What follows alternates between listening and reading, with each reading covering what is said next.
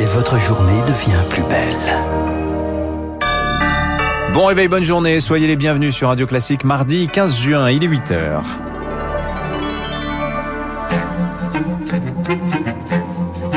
6h30, 9h, la matinale de Radio Classique avec Dimitri Pavlenko. Et le docteur Laurent Alexandre est l'invité de la matinale à partir de 8h, mais 8h15. Mais avant cela, le journal Top Départ pour la vaccination des adolescents. Tous les hum, plus de 12 ans sont désormais éligibles avec l'accord des parents, bien sûr. Qu'en pensent les premiers concernés? On va les entendre.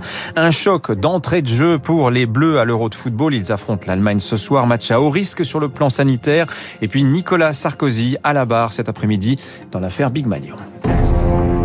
Radio classique. Lucille Bréau, c'est donc parti pour la vaccination des adolescents. Après les Américains, les Israéliens, les Italiens, 5 millions de Français de 12 à 17 ans sont désormais éligibles au vaccin de Pfizer et BioNTech, le seul autorisé pour eux. Alors qu'en pensent les premiers concernés?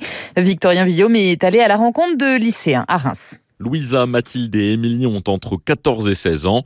Et quand on parle à ces lycéennes de vaccination, elles n'ont pas le même avis. Ben moi, je suis pas trop d'accord parce que j'ai peur. Euh, j'ai beaucoup entendu parler des effets secondaires, tout ça, tout ça. Du coup, euh, je pense pas maintenant en tout cas. J'ai déjà pris rendez-vous. Mon père, il a un petit souci au niveau du cœur. Du coup, j'ai préféré, même s'il est vacciné, et puis bah au moins on pourra plus euh, voyager et aller au restaurant. Si ça peut nous aider à reprendre une vie normale le plus vite possible, moi je suis prête à me faire vacciner. Au-delà du bénéfice pour leur propre vie, en se faisant vacciner, les adolescents vont aider à en terminer avec le virus, estime Jean-Paul Hamon, médecin généraliste et président d'honneur de la Fédération des médecins de France. Si on veut vacciner 80% de la population française, il faut vacciner cette tranche-là. Sans ça, on n'aura jamais l'immunité collective.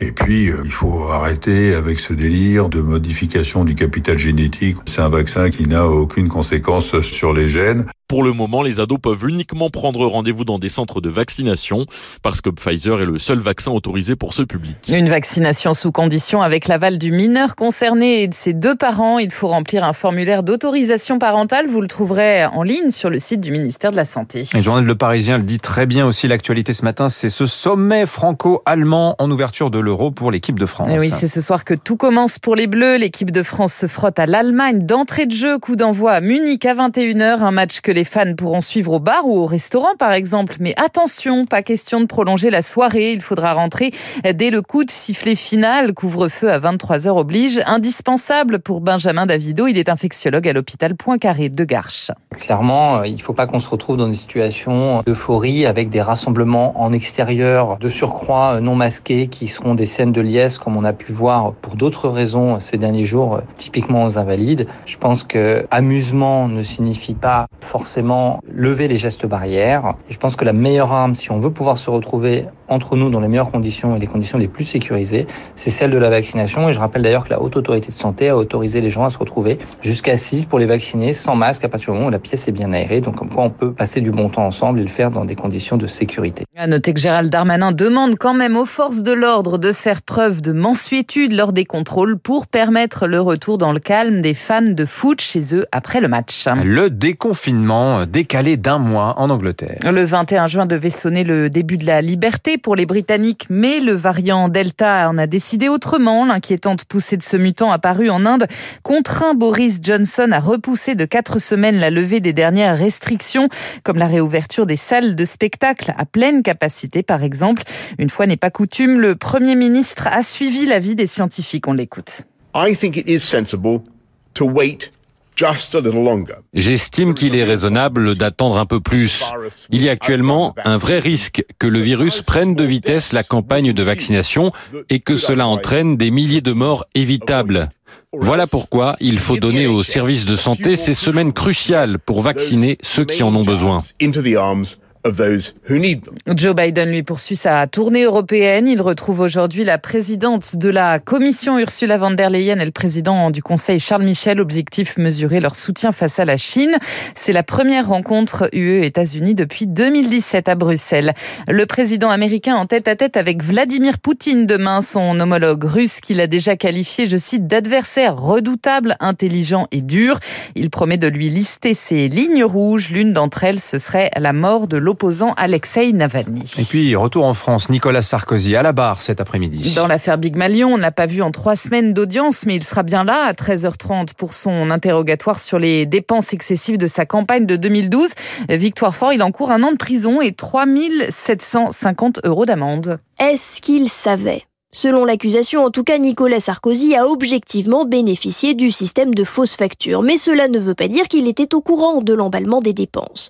Le procès de l'affaire Big Malion a réveillé les guerres intestines au sein de l'UMP. Tout le monde se renvoie la balle. Jean-François Copé, patron du parti à l'époque, évoque deux couloirs parallèles entre le parti d'un côté, la campagne de l'autre. Chacun était à sa tâche, dit-il. Mais le témoignage de Jérôme Lavrieux, qui a reconnu l'existence de la fraude, raconte une toute autre histoire. Les décisions stratégiques se prennent à l'Élysée. C'est l'Élysée qui a décidé de multiplier les meetings. Soutient-il à la barre Nicolas Sarkozy devra s'expliquer. Si l'ancien chef de l'État est le prévenu qui encourt le moins, c'est peut-être celui qui a le plus à perdre. Une nouvelle condamnation serait un sacré coup de griffe dans l'épopée de l'animal politique. Victoire fort, les Bouches du Rhône en alerte niveau 2 à la pollution à l'ozone, la faute aux fortes chaleurs. La préfecture conseille d'utiliser aujourd'hui au maximum les transports en commun, également de réduire l'activité physique. Enfin, après le coup de chaleur, direction le pôle sud. Pour la première fois depuis 1989, la France accueille la réunion consultative du traité de l'Atlantique. C'est la 23e édition. Elle doit durer 10 jours. Un traité signé en pleine guerre froide qui a fait du continent blanc un espace sanctuarisé dédié à la science. L'enjeu aujourd'hui, Baptiste Gabory, c'est de protéger les aires marines autour de l'Antarctique. Oui, c'est ce que demandent de nombreux États, dont la France, avec un projet de création de deux immenses aires marines protégées autour de l'Antarctique, dans l'océan austral. Objectif, éviter la surpêche et préserver le fragile équilibre de la région. Ludovic Frère Escoffier du WWF.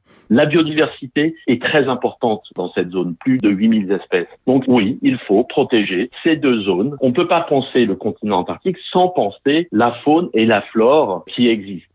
En coulisses, les discussions vont donc se poursuivre pour tenter de convaincre la Russie et la Chine qui bloquent ce projet depuis des années. Autre enjeu plus immédiat, le renforcement de la réglementation face au développement ces dernières années du tourisme polaire. Anne Choquet est professeure de droit spécialiste des pôles. On constate une augmentation régulière du nombre des touristes. Il est possible maintenant de faire du kayak, de, de, plonger par exemple. Et donc, il est indispensable de bien gérer ces activités-là.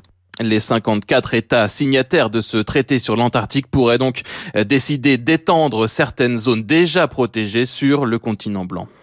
Baptiste Gabory et votre chronique 3 minutes pour la planète sur le sujet à retrouver évidemment en longueur comme tous les jours sur radioclassique.fr. Merci Lucille Bréau. Vous revenez tout à l'heure à 9h pour le rappel des titres. Dans un instant sur Radio Classique, l'édito politique de Guillaume Tabar. Quel scénario pour l'Elysée après les régionales? Ce sera évidemment fonction des résultats. Et puis le docteur Laurent Alexandre est déjà avec nous en studio.